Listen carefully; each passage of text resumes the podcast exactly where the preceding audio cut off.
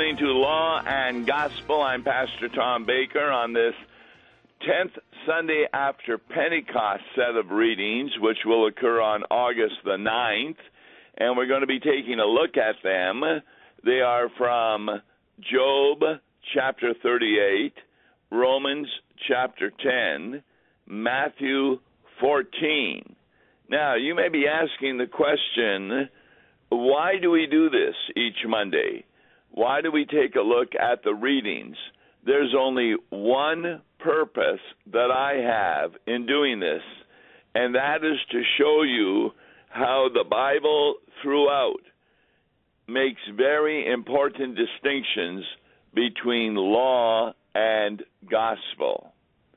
Uh, for example, in Job 38, Job is taken on a trip by God and asked, Have you entered into the springs of the sea or walked in the recesses of the deep? Have the gates of death been revealed to you, or have you seen the gates of deep darkness? Of course, Job has not. And the point is, from a law gospel point of view, is that God is the author of the creation of the world. It certainly didn't come about by evolution. It came about in six 24 hour days. And Job had nothing to do with that. So that is an important point that under the law, you're the one who does everything. Under the gospel, God is the one who does everything. And to show how important God is, the Matthew 14 passage has Jesus walking on the water. And of course, when the disciples saw that, they were terrified and said, It is a ghost. Jesus says, Do not be afraid. Peter wanted to walk to him, and he was allowed to until he saw the wind, and he was afraid and began to sink and cried out, Lord, save me. It's Jesus who reached out his hand and Uh, took hold of him. O you of little faith, why did you doubt? And when they got into the boat, the wind ceased. So, once more, the Matthew passage shows Jesus is God because only God has the power over wind and wave. Well, we're going to take a closer look, though, at the epistle reading. This has been an ongoing reading from Romans by the Apostle Paul, and it's not going to be hard to find the distinctions between law and gospel in it. In fact, it begins with verse 5, Romans 10. Moses writes about the righteousness that is based on the law. Now, what, what does he mean by that?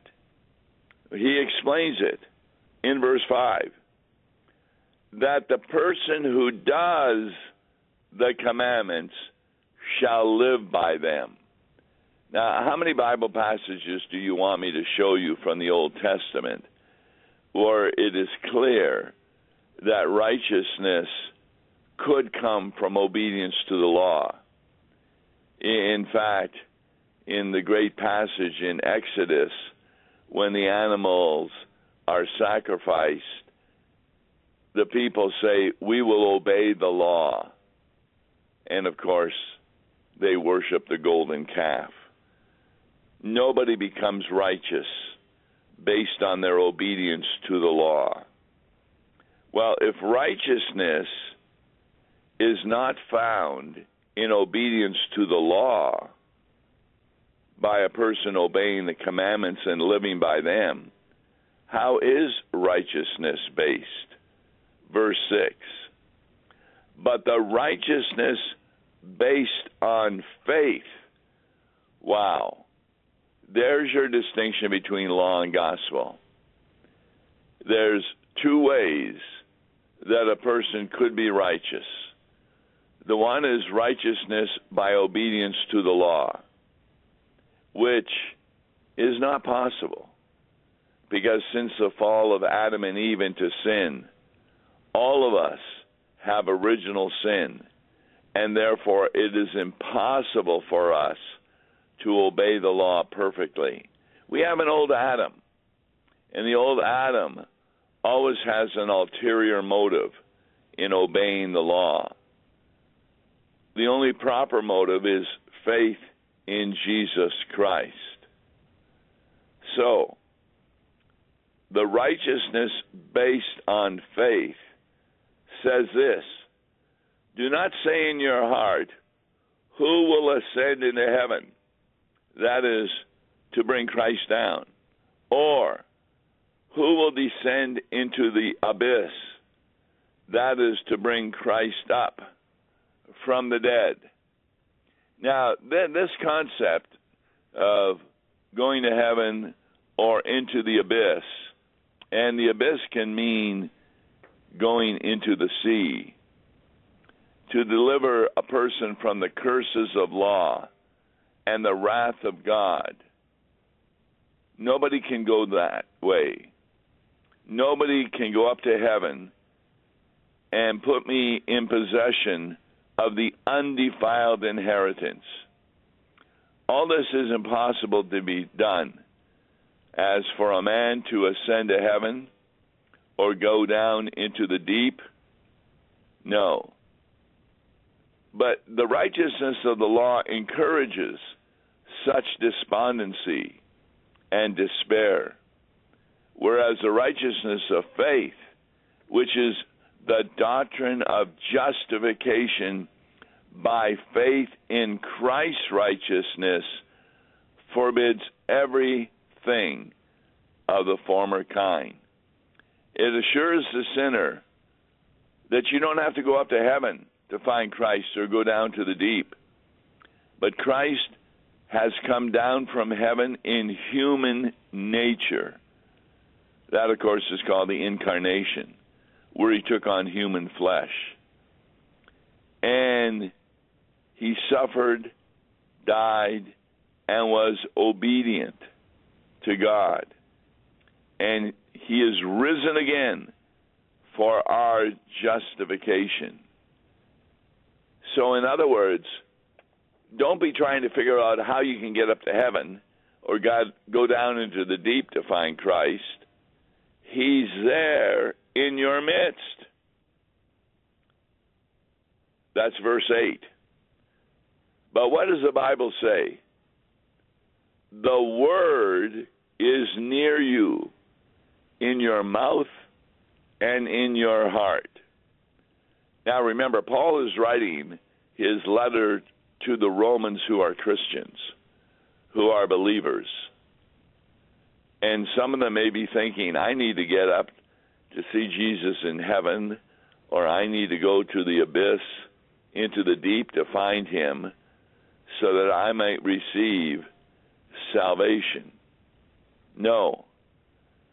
What Paul is saying is salvation consists of being declared righteous in God's sight. And that does not take place by your obedience to the law. It takes place by your faith in the gospel. That means it's in your mouth and in your heart already if you are a believer. Because, verse 9, and this is so misunderstood. If you confess with your mouth that Jesus is Lord and believe in your heart that God raised him from the dead, you will be saved. For with the heart one believes and is justified, and with the mouth one confesses and is saved. Now, I'll, tell you how many people interpret this verse. Remember, every verse in the Bible can be interpreted in one of two ways the wrong way and the right way. Some people say, well, if I can get an unbeliever to confess with his mouth that Jesus is Lord and believe that God raised him from the dead, then he will be saved. Notice that they take this verse to be talking about the procedure which we use to try and get a person saved. This is not talking to unbelievers or how to get an unbeliever to be saved. This is talking instead to believers and giving them assurance that they are saved. Remember, it is the believers who are asking the question how can I ascend to heaven? Or how can I descend into the abyss to receive salvation? And the Apostle Paul is saying, Whoa, whoa, whoa, whoa. Do you not confess with your mouth that Jesus is Lord? Well, yes, I do. Do you not believe in your heart that God raised him from the dead? In other words, do you not believe the resurrection? Yes. Then you will be saved. Salvation is based on the faith that is within you. For with the heart one believes and is justified, and with the mouth one confesses and is saved. Now, how do you move an unbeliever to that point?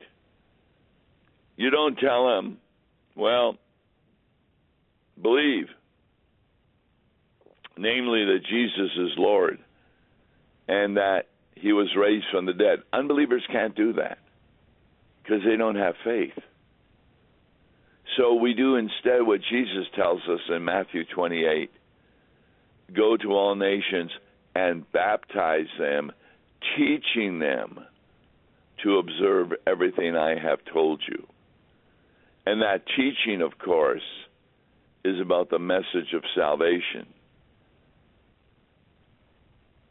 When Jesus heals the individual who has many demoniacs, and by the way, that's in Gentile territory. It's the first time that Jesus went into Gentile territory across the Sea of Galilee.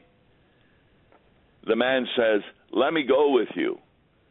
Because before he was crazy, that, that's the occasion when the demons, 2,000 of them, go into the pigs, rush down the hill, and they die.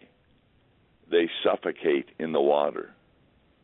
He wants to go with Jesus. Jesus says no. Now, up to this point, Jesus has been telling people in Jewish areas do not tell others what I have done for you. Keep quiet.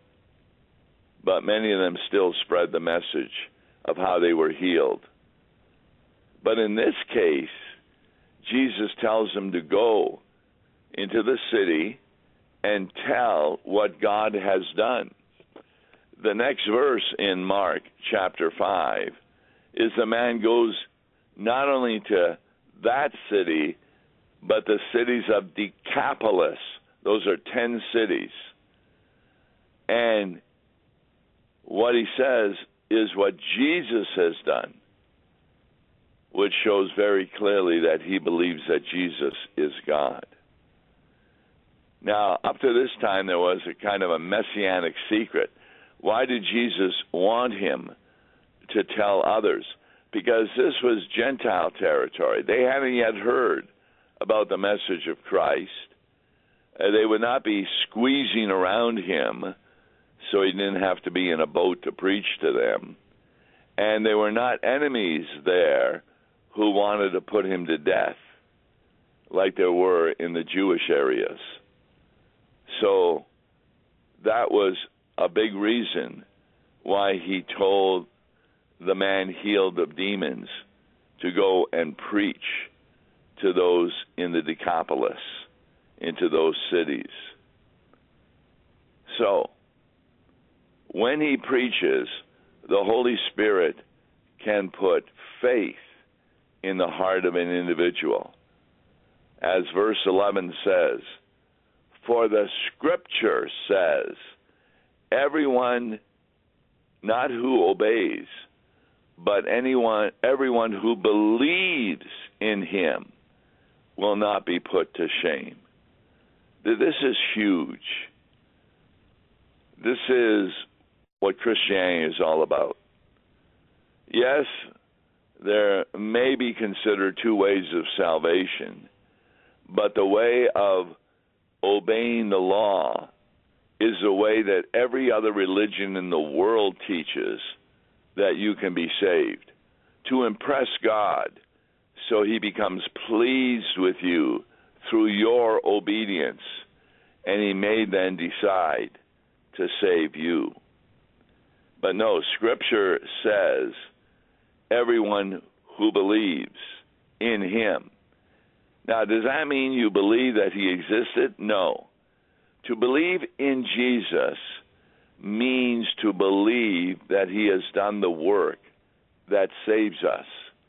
First of all, he obeyed all the laws of God. He followed the will of God. And that righteousness is transferred over to you, particularly at your baptism or when you hear the word of God and are saved. This is very, very important because only Christianity teaches salvation by grace through faith on account of Christ. Even while you are a sinner, God declares you to be saved. And is he just talking about Jews? Well, remember, the letter to the Romans was written to Gentile believers. So, verse 12 For there is no distinction between the Jew and Greek. The same Lord is Lord of all, bestowing his riches on all what? Who obey him? No, who call on him. And verse 13 For everyone who calls on the name of the Lord will be saved. We've spoken about this a number of times. We may be getting uh, to it later on where Paul makes a distinction that not all Israel is of Israel. In other words, there are Jews who think they're saved because they can trace their lineage back to Abraham in the flesh. But it is not the Jews of the flesh who are saved, it is the, the Jews of the promise who believe the promises given to Abraham about through Isaac will come the Messiah. And of course, he came through the Virgin Mary. Now, to make it clear that nobody can be saved by ascending to heaven or descending into the deep, Paul asks this question, verse 14, Romans 10. And how are they to call on him in whom they have not believed? I, I don't understand why evangelicals today don't read this verse. Because you even see, as I've said a number of times, television advertisements to unbelievers telling them all they need to do is call on the name of the Lord, namely, believe that God raised him from the dead. But they can't because they're unbelievers. So, how are they to call on him, which then saves them? Or, the other part of verse 14, Paul makes clear. And how are they to believe in him of whom they have never heard? In other words, these advertisements on television are speaking to unbelievers. They haven't attended church, many of them. They don't know about the life of Jesus. How can you get them to believe in their heart that Jesus has saved them when they haven't even heard about him. Verse 15. And how are they to hear without someone preaching? Wow. Now, that word preach just isn't a word used for pastors. It, it's really a way in which even the lay people can preach. Lay people can preach? Well, how do you think parents bring up their children in a Christian household? They read them Bible verses. They explain who Jesus is. And in that way, people come to a great understanding of what Jesus truly is. Verse 15 How are they to preach unless they are sent? And that's kind of what an apostle or a disciple is one who is sent by God to preach to unbelievers about the good news. In fact, verse 15 continues, as it is written, how beautiful are the feet of those who preach the good news. Now, that's all Old Testament language. That from the very beginning, the prophets were preaching the good news about Jesus Christ, that he was to come and to take away the curse of the law. Verse 16. But they have not all obeyed the gospel. Now, the word obey there isn't referring back to obedience of the law. The word obey the gospel means they haven't listened to God. Uh, for example, uh, let's say it's your son's birthday, and you tell him, We have a present for you in the basement. Maybe it's that new bike he was asking for. But he's playing on his phone a game and says, Well, I'll go down and see it when I'm ready. He doesn't obey the invitation to go down. So he doesn't get his bike right away. And that's what Isaiah is saying. The gospel is preached to them. They get more than a new bike, they get eternal salvation. But many of them, when they hear it, they have not obeyed the gospel. In fact, Isaiah says, Lord, who has believed what he has heard from us. Even if Jesus is preaching, doesn't mean that the persons who hear him are going to believe properly. He feeds 5,000.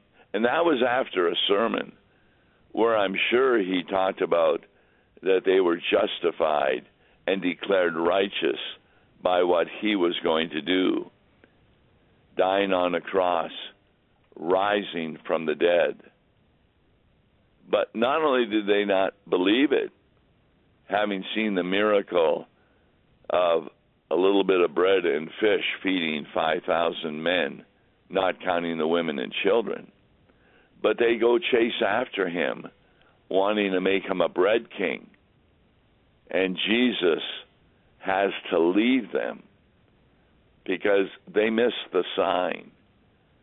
They thought that he would be coming to restore Israel to its former grandeur, to get rid of the Romans and give them food to eat and money, etc. They missed the sign of the miracle. They did not believe in him. Now, many of them did come finally to believe in him. Uh, much of it came through the preaching of the apostles, like Peter. Read that sermon at Pentecost when 3,000 people came to faith. So Isaiah is making the point that just because they hear the gospel of the message of Jesus Christ doesn't mean that they're going to believe it. So, verse 17 is really critical. So faith comes from hearing. Hearing what? hearing the history of the Bible? No, remember the Pharisees believed in six day, 24 hour creation. They believed the separation of the Red Sea. They believed the miracles done by Elijah and others. But they did not have faith in Jesus Christ when he came. So it's not believing the history, it's believing the gospel. Verse 17. So faith comes from hearing, and hearing through the word of Christ. What a tremendous passage. Romans 10 5 to 17. Clearly making the distinctions between law and gospel, which we will also do tomorrow with Mark Smith with the hymn Eternal Father, Strong to Save. Join us for tomorrow's Law and Gospel. God Listen bless. Law and Gospel each weekday morning at 9:30 on KFUO. For a tax-deductible gift to Law and Gospel, please make your check payable to Concordia Mission Society and mail it to Tom Baker, P.O. Box 28910, St. Louis, Missouri 63132. To give online, visit lawandgospel101.com or call toll free 1-877-267-1962. Views and opinions expressed on Worldwide KFUO may not represent the official position of the management or ownership of KFUO, the Lutheran Church Missouri Synod. If you'd like to comment on programs or topics heard on Worldwide KFUO, write us at KFUO, 1333 South Kirkwood Road, St. Louis, Missouri 63122. You can also leave a question or comment on our comment line at 314 996 1542. We are the messenger of good news, Worldwide KFUO.